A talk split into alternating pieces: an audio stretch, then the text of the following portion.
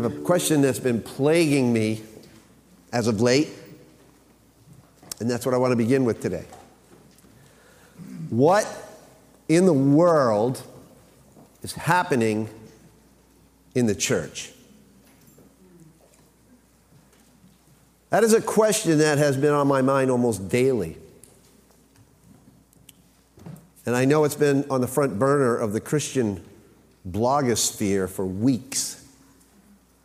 And I'm sure you've heard by now, maybe some of you haven't, maybe some of you don't even know who this person is, or that a well-known and best-selling Christian relationship author and former megachurch pastor by the name of Joshua Harris has announced the repudiation of his Christianity. Harris's post on Instagram read as follows, quote, "I have undergone a massive shift in regard to my faith in Jesus. The popular phrase for this is deconstruction. The biblical phrase is falling away. By all the measurements that I have for defining a Christian, I am not a Christian." That's a scary statement. "Many people tell me that there is a different way to practice faith, and I want to remain open to this, but I'm not there now," unquote. In a previous post, Harris also confirmed his divorce, announcing the end of his 20-plus year marriage after realizing that, quote, "significant changes have taken place in both of us," unquote. Harris also apologized to the LGBTQ community for opposing their rights and standing against marriage equality in his books and in his preaching. Shortly thereafter, Hillsong United worship leader and songwriter Marty Sampson made headlines after announcing also on Instagram in a now-deleted post, quote, "Time for some real talk. I'm genuinely losing my faith, and it doesn't bother me. Like what bothers me now is nothing. I am so happy now, so at peace with the world, it's crazy," unquote.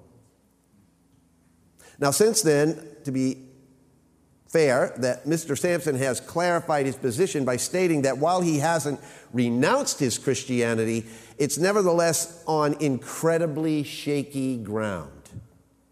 Those are his words. Now, both of these announcements have generated no small amount of responses in Christian circles, both positive and negative, as well as prayerful. But it has also raised a very prominent dialogue in the Christian community regarding the issue of apostasy. And that is an issue that I feel is necessary to address with you as a pastor and a teacher. How should we approach this often misunderstood and likely misinterpreted concept?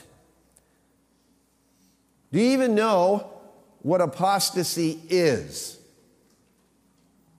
From where I stand, in order to make some sort of sense out of the confusion and the devastation that apostasy brings, I believe that it must be viewed from kind of two angles, both from a theological standpoint as well as a practical standpoint. And that is why I've decided to spend a bit of time over the next few weeks unpacking this issue biblically from those two angles, theologically and practically. So for the next few weeks, here is my planned sermon itinerary. So if you want to know what's coming up, here it is. Today is going to be apostasy and the sovereignty of God, and we're going to look at that from the standpoint of Romans chapter 8. Next week, apostasy and the responsibility of man, parts 1 and 2. We'll take 2 weeks on that, and we're going to look at what God's word says to us about being warned about walking away from the faith out of the book of Hebrews. There are 5 major warnings in that book. Let me begin by saying apostasy is not pretty.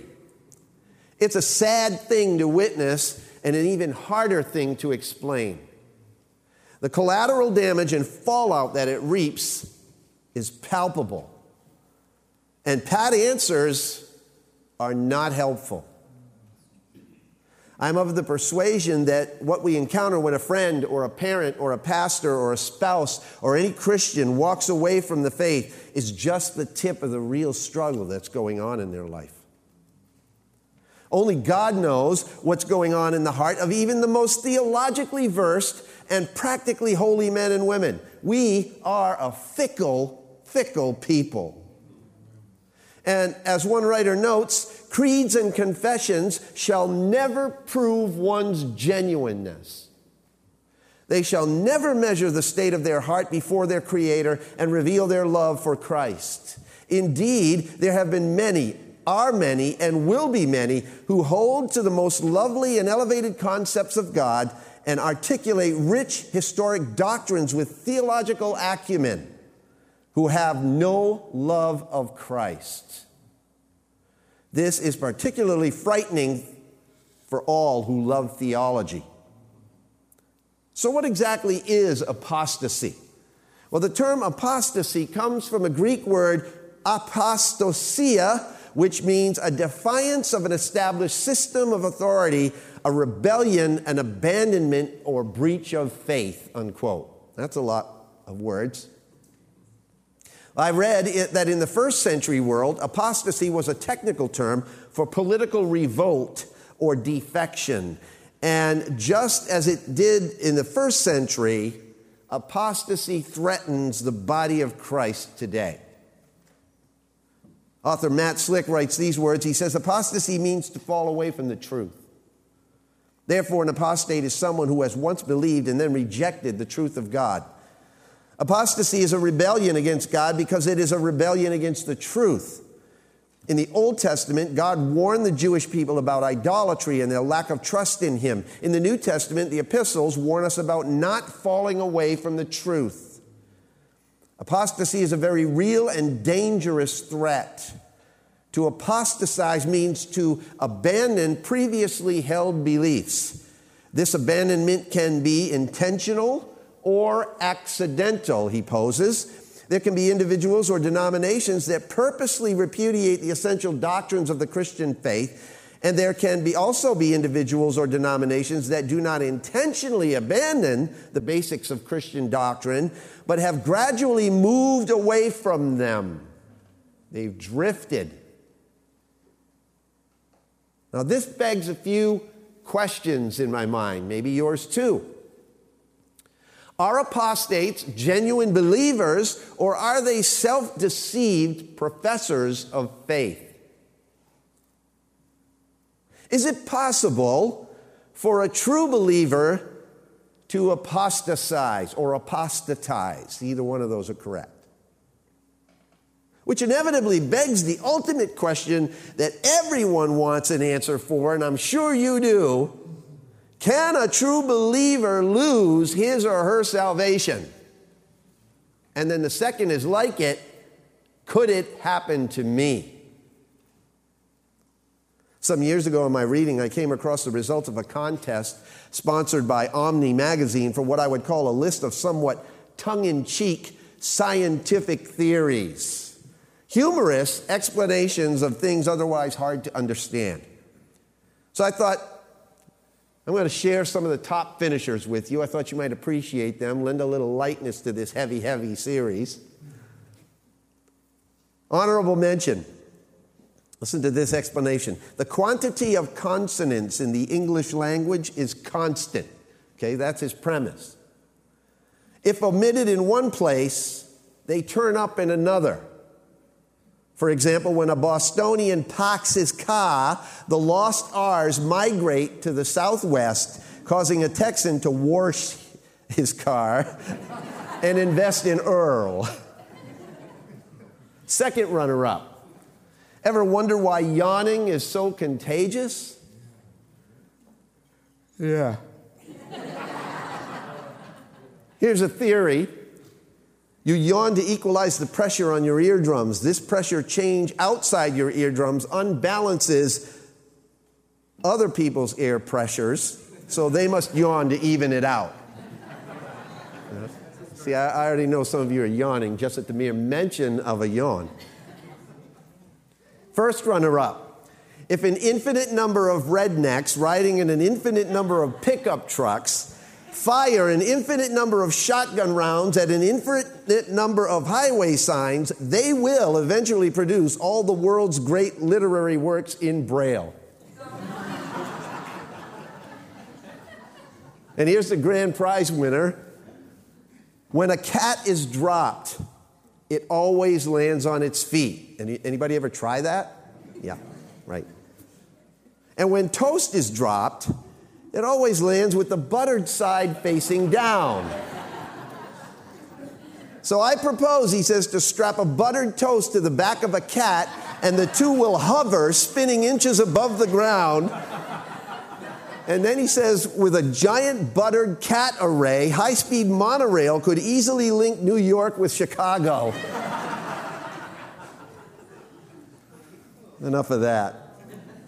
This morning, I want to simply say that just as very few people completely comprehend the mysteries of science, so very few people completely grasp the mysteries of God's amazing grace. We don't. Even fewer of us can adequately explain the depths of His wisdom and truth. And why do I begin this message like this? Because the text we're going to deal with today is one of those passages that cannot be approached as mere philosophy, nor strictly as theology. We cannot simply encounter it intellectually or theoretically, because expecting to explain these verses so that you and I can fully comprehend them would be as frustrating as trying to hang a high-speed monorail on hovering cats. As D. Martin Lloyd-Jones told his hearers at Westminster Chapel, he said, "This is the mind of God. So if you make your own understanding the basis of your approach, you are doomed to failure."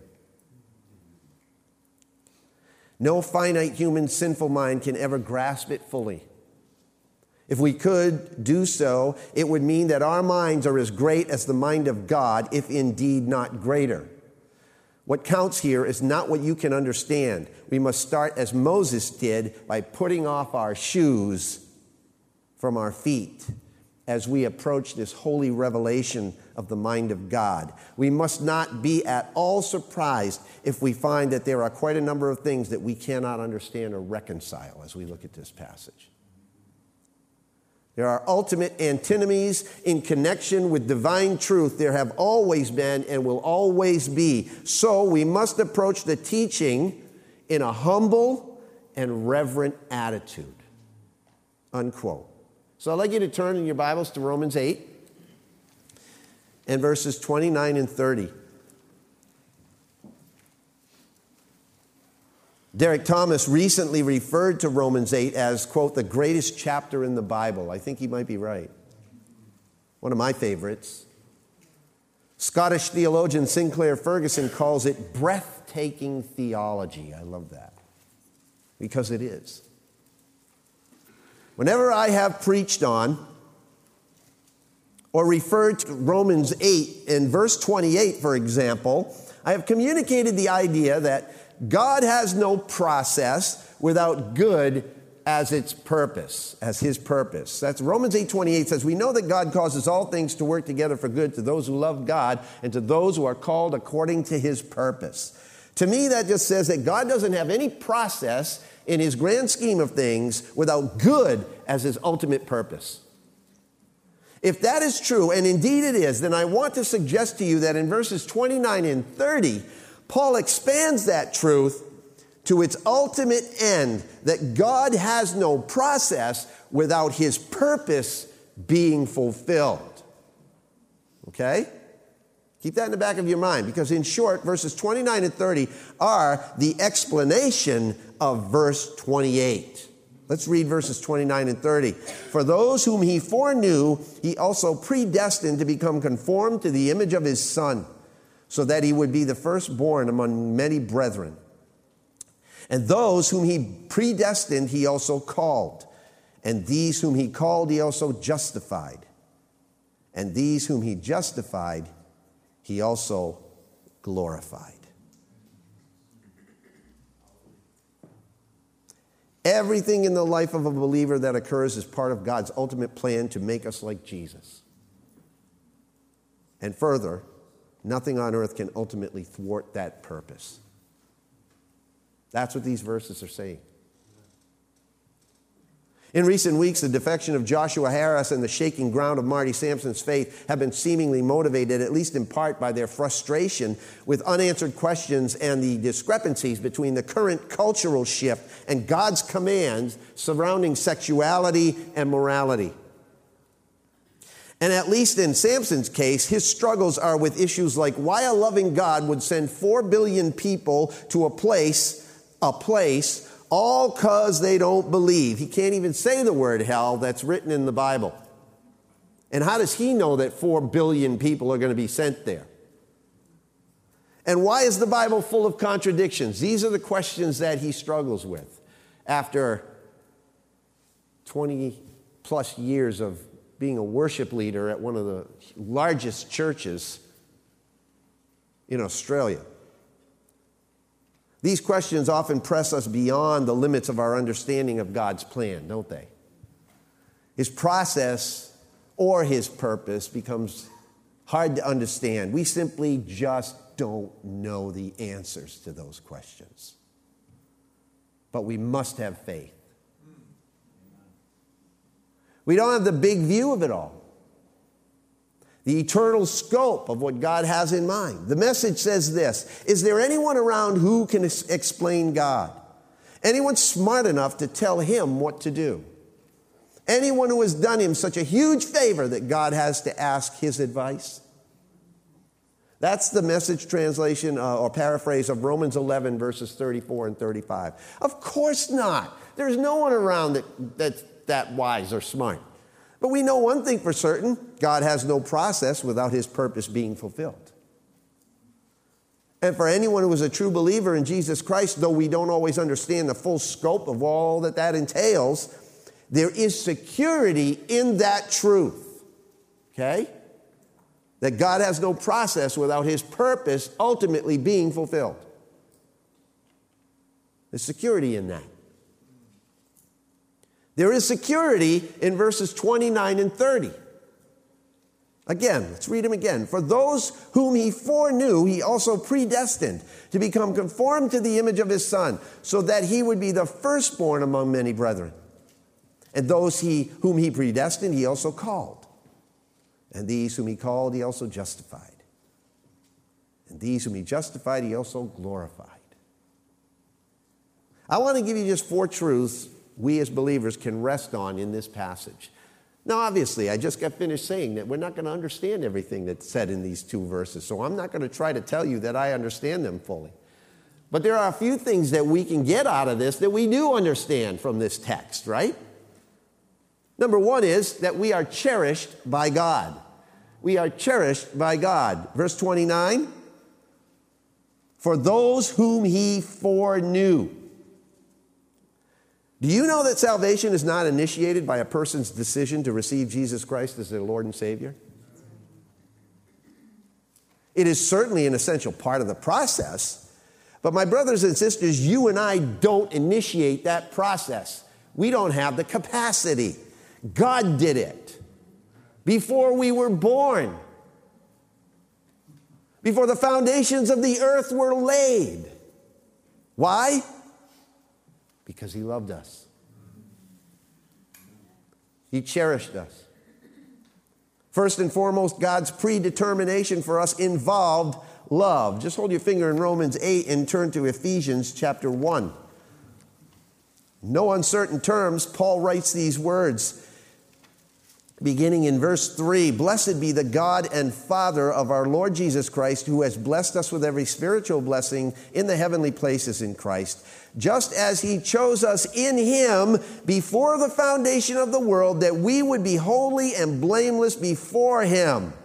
In love, he predestined us to adoption as sons through Jesus Christ to himself, according to the kind intention of his will, to the praise of the glory of his grace, which he freely bestowed on us in the beloved. He loved us. The compound word foreknew in Romans 8 which is to know and before. Those are two words that are put together. Doesn't simply mean to know beforehand. It also carries the idea of intimacy. Part of this word is frequently used in the Scripture of a close, loving, and intimate relationship. For instance, in the Old Testament, the intimacy of a loving sexual relationship is oftentimes translated by the word to know. Okay? Genesis 4:17. Cain had relations with his wife, and she conceived. Literally, the term had relations with is the word to know. And she gave birth to Enoch, and he built a city and called the name of the city Enoch after the name of his son. Amos chapter 3, verse 2. Oh, by the way, there's going to be way too many scriptures for you to turn to this morning. So I just say, if you're taking notes, jot down the reference. Use them as your devotional time this week. Okay? But don't miss these scriptures. They're important. Amos chapter 3, verse 2. You only have I chosen, literally the word known, among all the families of the earth, speaking of Israel. The word known, translated chosen here, speaks of the special, intimate, loving relationship God shared with his chosen people, and the New Living Translation really captures the sense of it. Translates it this way: from among all the families on the earth, I have been intimate with you alone. That is why I must punish you for all of your sins. You see, love just doesn't let anything go in God's economy. He loves them enough to punish them for their sins, to bring them back.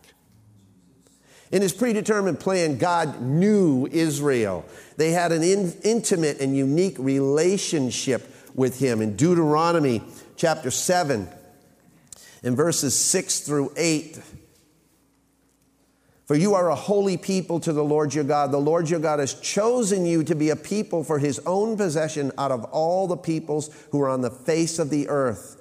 The Lord did not set his love on you, nor choose you because you were more in number than any of the peoples, for you were the fewest of all peoples, but because the Lord loved you. See, this foreknowledge of God goes way beyond the fact that God knew beforehand who would be saved, but includes the fact that in his sovereignty, and he is God after all, right? He set his love on people not because of any merit on their part whatsoever, but totally because of his mercy and because of his grace. William Hendriksen refers to it as, and I love this, God's divine active delight. Divine active delight. The security for every believer in Christ is that we are cherished by God.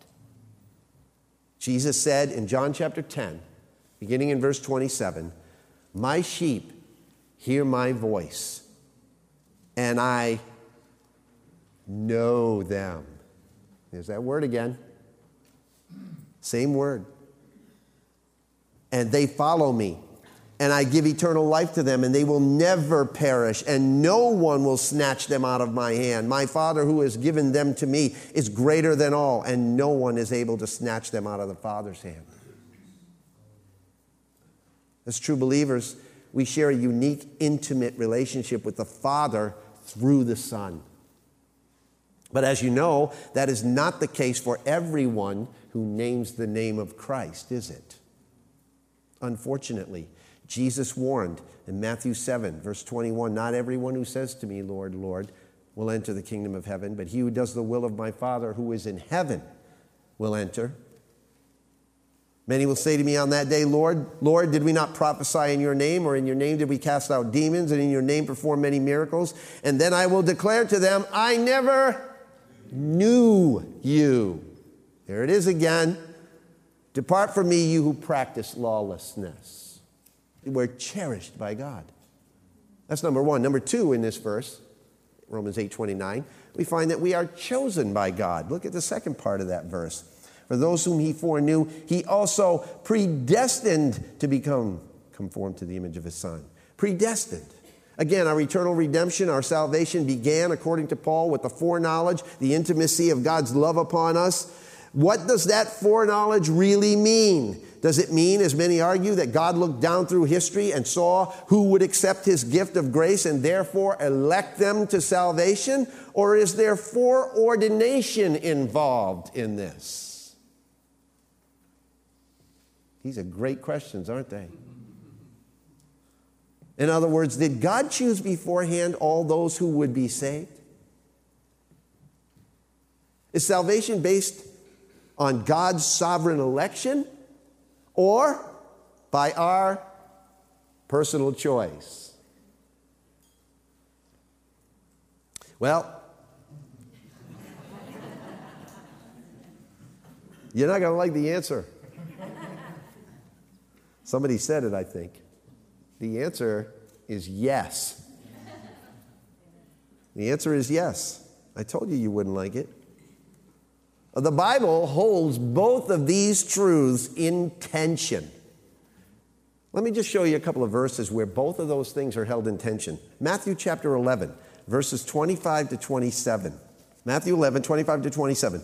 At that time, Jesus said, I praise you, Father, Lord of heaven and earth, that you have hidden these things from the wise and intelligent and have revealed them to infants. Yes, Father, for in this way it was well-pleasing in your sight. All things have been handed over to me by my Father, and no one knows the Son except the Father, nor does anyone know the Father except the Son, and anyone to whom the Son wills to reveal him. That's God's choice, right? Now go to verse 28. Here's Jesus' invitation. Come to me, all you who are weary and heavy laden, and I will give you rest. That's personal choice. In the very next verse. John chapter 6, classic text on this. Verse 37, the first part of it. John 6, verse 37 says, all that the Father gives me will come to me. That's God's choice, right? God's sovereignty. Well, look at the second half of the verse. And the one who comes to me, I will certainly not cast out. Seems like it's personal choice, doesn't it? How about John 6, same chapter, verse 44? No one can come to me unless the Father who sent me draws him, and I will raise him up on the last day. That's God's sovereignty, right? Well, look at verse 47. Truly, truly, I say to you, he who believes has eternal life. It sounds like you got a choice in the matter, doesn't it? Oh, we could go on and on and on with a lot of texts like this in the Scripture, and there's that tension. You're going to wrestle with it for the rest of your life. Ultimately, however, if we are pressed to fall on one side or the other, at least I would have to say that although we are involved in the response process, it wouldn't happen apart from God's sovereign intervention, because we simply are spiritually dead in sin. Without the drawing and gracious hand of God operating upon our lives, no one would ever come to him on our own. There is none who seeks after God. There is none righteous, no, not one. Why? Because we are blinded by Satan's lies in 2 Corinthians chapter 4, verse 4. Because our sinful nature puts us at odds with God in Ephesians 2, chapter 2, verse 3, and Colossians 1:21. And because we don't naturally seek after God, and I just quoted to you Romans 3:11. Even in our response of faith, it does not originate with us. It is the gift of God. Ephesians chapter 2, verses 8 and 9, right? For you're saved by grace through faith, and that not of yourselves. It is the gift of God, and not as a result of works, lest any one of you should boast about it. Only those who God has sovereignly ordained actually respond in faith. Acts chapter 13, verse 48 says this, when the Gentiles heard this, they began rejoicing and glorifying the word of the Lord, and as many as had been appointed to eternal life believed. Here's the fact. If you take nothing else out of here, go home with this. God is the one who is in control. Yeah. He not only sees in advance, but ordains in advance. As one commentator put it, it is both unbiblical and illogical to argue from the truth that the Lord simply looked ahead to see who would believe and then chose particular individuals for salvation on that basis. If that were true, salvation not only would begin with man's faith, but would make God obligated to grant it. God's not obligated to grant anything to us, is he? So, the question was once asked by Rainer Maria Rilke, who is this Christ who interferes with everything? It's a good question. Basically, God's foreknowledge, his forelove, and his foreordination amounts to his sovereign interference. I love that term. Sovereign interference. Remember that term, because every time you walk through life, every single moment of every single day of your life, you can notice God's sovereign interference. If you want to put it bluntly, God is in the business of interfering with people's lives, isn't he? Anybody got a testimony here? Really? You're all unsaved? Raise your hand if you have a testimony. You're afraid I'm going to haul you up here, aren't you? If you have a testimony, you have experienced God's divine, sovereign interference in your life, haven't you? Amen. If you want to put it bluntly, God is in the business of doing that, and you know what? That's a good thing. It's a great thing. I'm glad he interfered with my life. Me too. He has interfered with every life that has ever come to faith in him. Listen to this. Genesis chapter 18, verse 19, speaking of Abraham, for I have chosen, literally the word known, by the way, him, so that he may command his children and his household after him to keep the way of the Lord by doing righteousness and justice, so that the Lord may bring upon Abraham what he has spoken about him. Here we go. God completely interfered with Abraham's life. He called him from the comfort of his home in Genesis 12. He changed his and his wife's names in Genesis 17. Started their family when he was 100 years old and Sarah was 90 in Genesis 18. Don't tell me he didn't interfere with his life. And then he asked them to sacrifice his only son. Jeremiah chapter 1, verse 5 of Jeremiah, the scripture says, before I formed you in the womb, I knew you. There it is again. And before you were born, I consecrated you. I have appointed you a prophet to the nations. Jeremiah wasn't even out of the womb, and God was interfering in his life. Let me ask you a question. Is God interfering in your life? Would you recognize it? Because I hope he is. Maybe you're dealing with the same things Francis Thompson was dealing with when he wrote these sentiments in a piece called The Hound of Heaven. I fled him down the nights and down the days. I fled him down the arches of the years. I fled him down the labyrinthian ways of my own mind, and in the midst of tears, I hid from him.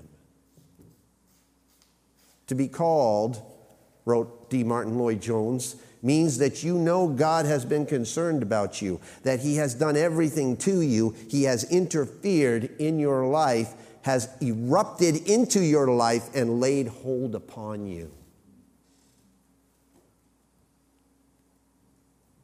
So God interferes with our life, and then you find yourself convicted of sin.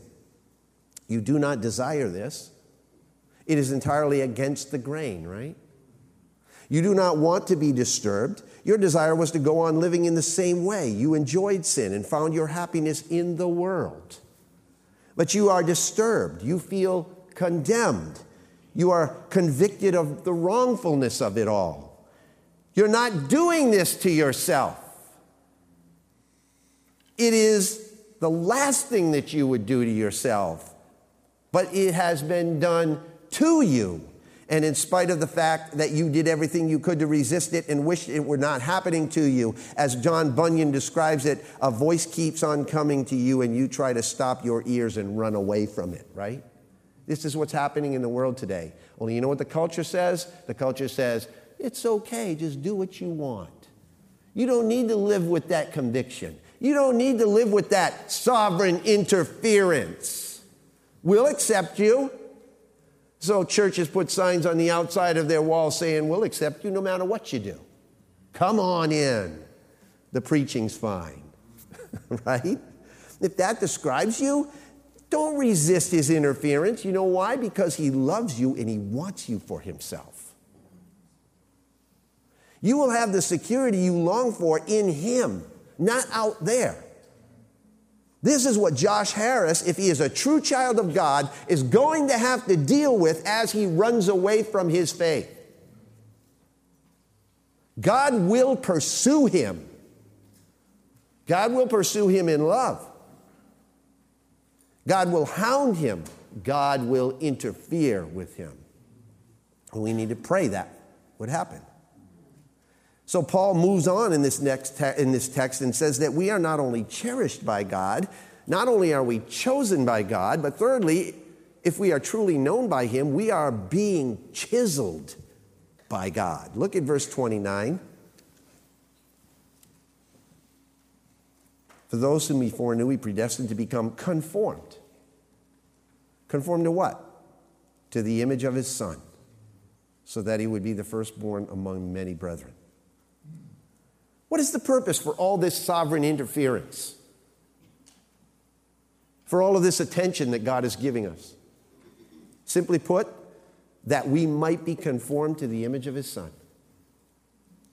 It's our destiny as Christians. If you are a believer in Christ, your destiny is to become like Jesus. If you're not living like Jesus and you're under conviction, God's going to not stop hounding you. You can't get away from it if you're his true child. You will never become God, but you will be as close to it as any human being can become, because it is his predetermined plan to make you of the same mold as his Son. That's what it says here in verse 29. That is what he predestines us to. It's a done deal, okay? The question is always raised, well, if God predestines some to salvation, then logically it follows that he also predestines some to condemnation. What kind of God is that? Remember what I told you at the beginning of this message about not being able to fully comprehend the depths of God's truth? I wasn't kidding. Nor am I using that as an easy escape from a very difficult question. The fact is, however, that Scripture doesn't teach that God chooses unbelievers for condemnation. If a person goes to hell, it is because he or she has chosen to reject God's universal offer of salvation. John chapter 3, verse 18, John writes, whoever believes in him is not condemned, but whoever does not believe is condemned already because why? Because he has not believed in the name of the only Son of God. If you remember anything, please remember this statement. God's sovereignty never dispels our responsibility. The Scriptures clearly teach that God predestines people to eternal life, but it doesn't teach the opposite. John MacArthur puts it precisely when he says, unbelievers are condemned by their own unbelief, not by God's predestination.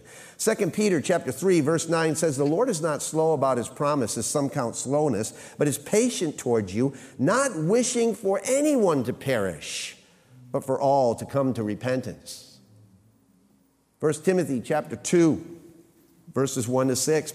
First of all, then, I urge that entreaties and prayers, petitions and thanksgivings be made on behalf of all men, for kings and all who are in authority, so that we may lead a tranquil and quiet life in all goodness and dignity. This is good and acceptable in the sight of God our Savior. And what's it say in verse 4? Who desires all men to be saved and to come to the knowledge of the truth.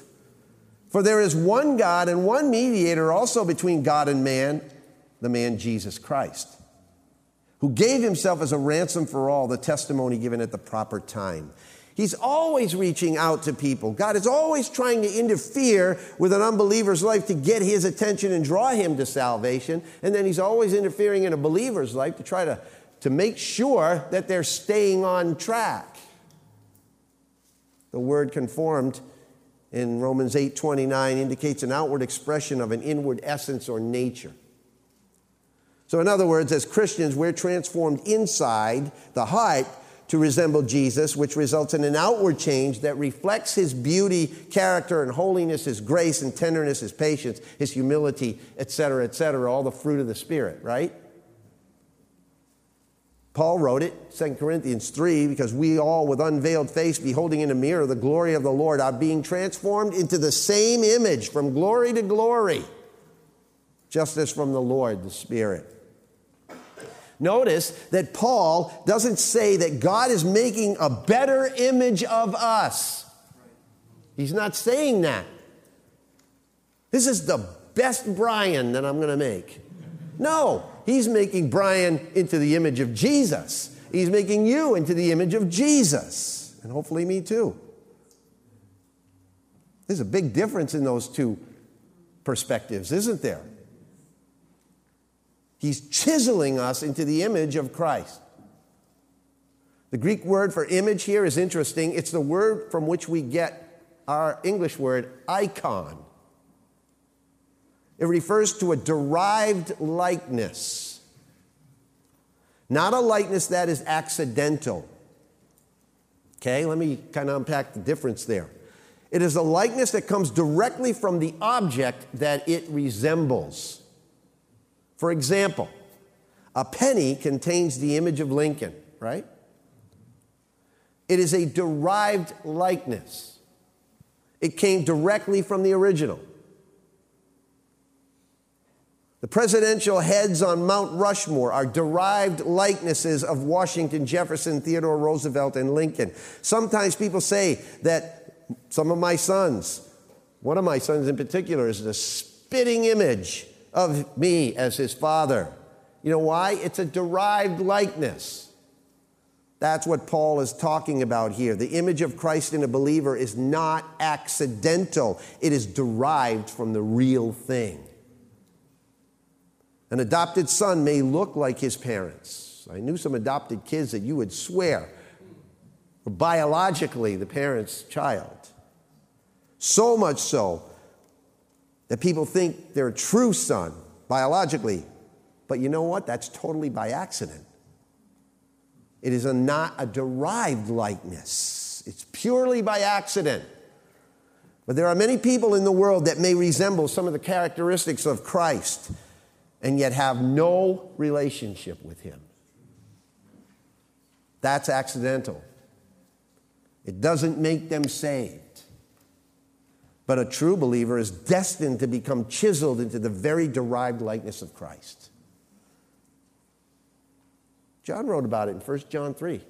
You know this verse, beloved, now we are children of God, and it's not yet appeared as what we will be, but we know that when he appears, we'll be like him because we'll see him just as he is.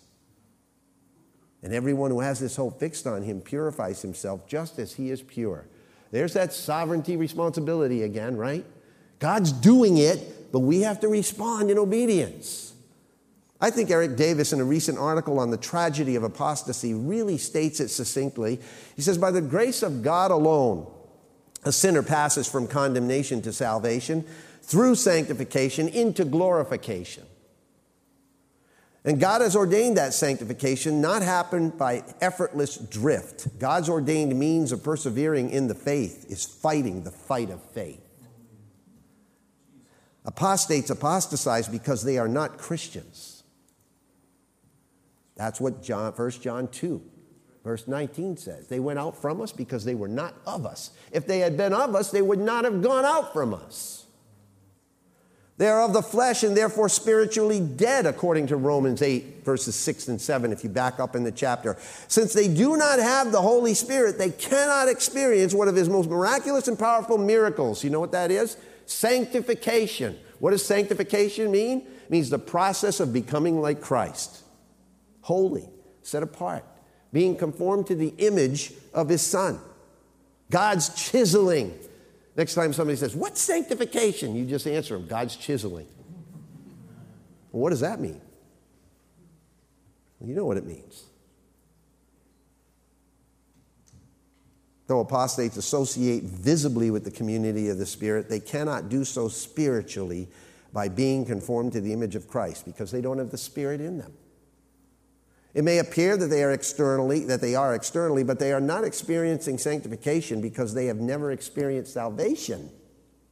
You have to have that first. This means that those who are unregenerate will eventually be exposed in a local church which rightly emphasizes progressive maturation in Christ-likeness. If a church is growing in the image of Christ, those who are not Christ are going to stick out like a sore thumb. Friends, God is in the process of making us like Jesus in every way. We will be like him in glory. We will be like him bodily. We will be like him spiritually in humility and sufferings, practically in our character, in our speech, and actions. Let me ask you a question, because this whole concept of being chiseled into Jesus' image begs this question. Is there anything in your life or mine or our character or our speech or our actions that would cause someone to see the image of Jesus in us? Are there things? Does anyone in this world think that Jesus might have looked anything like you? Or me? Or acted anything like you? Or me? Or sounded anything like you? Or me? Friends, if these words of Romans 8 here are true, and they are, if we are now being transformed into the image of the one who lives in us, that means we are a picture of Christ to the world. A derived likeness, not accidental. Is he visible in your life? Or mine? Have you grasped just an inkling of the truth of this passage yet? Because it's deep. You realize that you are cherished by God, that you're chosen by God, and that your whole person is being chiseled by God. That Jesus might be seen as the preeminent and the prominent one, the firstborn among many brethren. It's according to this word, every single person who has been cherished, chosen, and chiseled has an eternal guarantee from God. A security that will never be breached, it will never be threatened, and Paul caps it off with a rock-solid hope in the last verse here, 30. We will be championed by God. Verse 30, and those whom he predestined he also called, and these who he called he also justified, and these whom he justified he also glorified. Scholars call this crescendo of hope the golden chain. You can write that right in your margins of your Bible. They call it the golden chain. And make no mistake about it, friends, God is the one who accomplishes every single bit of it. Every bit of it. Our efforts are not mentioned in this verse or even alluded to in this verse. Is it? Are they?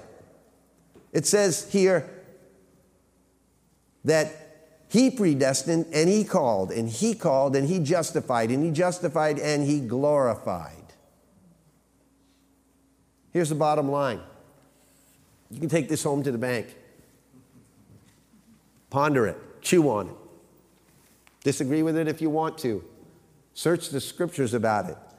All who begin will ultimately finish. God has a 100% success rate. There is no attrition. Okay? Why? Because it all depends on him. Every aspect of our salvation, from the beginning of it to the end of it, he foreknew us, he predestined us, he called us, he justified us, and he will glorify us. The same number of people who were called by God will be glorified by God. Now, remember what I said before, that God's sovereignty doesn't dispel our responsibility because he wants us to obey. That's our fact. That's what we do. But he's going to make it so we do. No one is able to snatch us out of the Father's hand if we're true believers, John 10:29. Not one will be lost, Jesus said, because it's the will of him who sent me, that all that he has given me, I lose nothing, but raise it up on the last day, John says in chapter 6, verse 39. For this is the will of my Father, that everyone who beholds the Son and believes in him will have eternal life, and I myself will raise him up on the last day. Everyone who truly comes to Christ will be preserved. It is the will of God. That's what the Scripture says. Scholars call that doctrine the final perseverance of the saints. Whatever else may be said about this passage, Kent Hughes said that one thing is clear: the entire initiative of our salvation lay with God. Prophet Isaiah wrote in Isaiah 46, verse 4, and then verses 8 through 10, even to your old age I will be the same, I am he. And even to your graying years, and I'm glad about that, they're getting gray, I will bear you. I have done it. I have made you, and I will carry you, and I will bear you, and I will deliver you. He's talking about Israel there, his chosen people. But aren't we spiritually applied, his chosen people? Remember this and be assured, Isaiah says, recall it to mind, you transgressors. Remember the former things long past, for I am God and there is no other. I am God and there is no one like me, declaring the end from the beginning and from the ancient times things which have not been done, saying, here it is, my purpose will be established and I will accomplish all my good pleasure. God has no process without his purpose being fulfilled. That ultimate destiny, our glorification, is so secure, so established that Paul refers to it in the past tense. Look at it right here in verse 30. Those whom he justified, he also what? He glorified. As if it were already accomplished. James Denny, one-time principal of Free Church College in Edinburgh, called this statement the most daring anticipation of faith that the New Testament contains. I love that. To God who sees the end from the beginning, it is a done deal. You're a done deal if you're a true believer. 2 Thessalonians 2, verse 14 says, it was for this he called you through our gospel, that you may gain the glory of our Lord Jesus Christ. In that day, think about that day. In that day, Romans 3:23 will be a verse of antiquity. For no believer will ever fall short of the glory of God again in that day. My friend, you may have had a hideous past.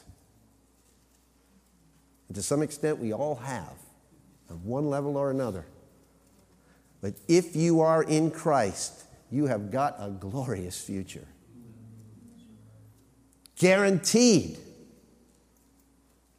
Our security could not have been more clearly defined than in these two verses. All who are genuinely saved are eternally saved. Actress Lauren Bacall may have articulated our assurance better than any theologian around when she asserted this, and this is what I'll end with. I'm not a has-been. I'm a will-be. Father, thank you so much for these promises, because they are so, so secure. And help us to walk in them and live in them. And I know sometimes we forget. But I pray, Father, this week that whenever we get a little bit messed up and off the track, that you would bring this to mind, that you will glorify us and we will be together with you. So let us persevere, Lord God, by the power of your Holy Spirit, and keep our eyes fixed on you, the author and perfecter of our faith. I pray it in Jesus' name. Amen.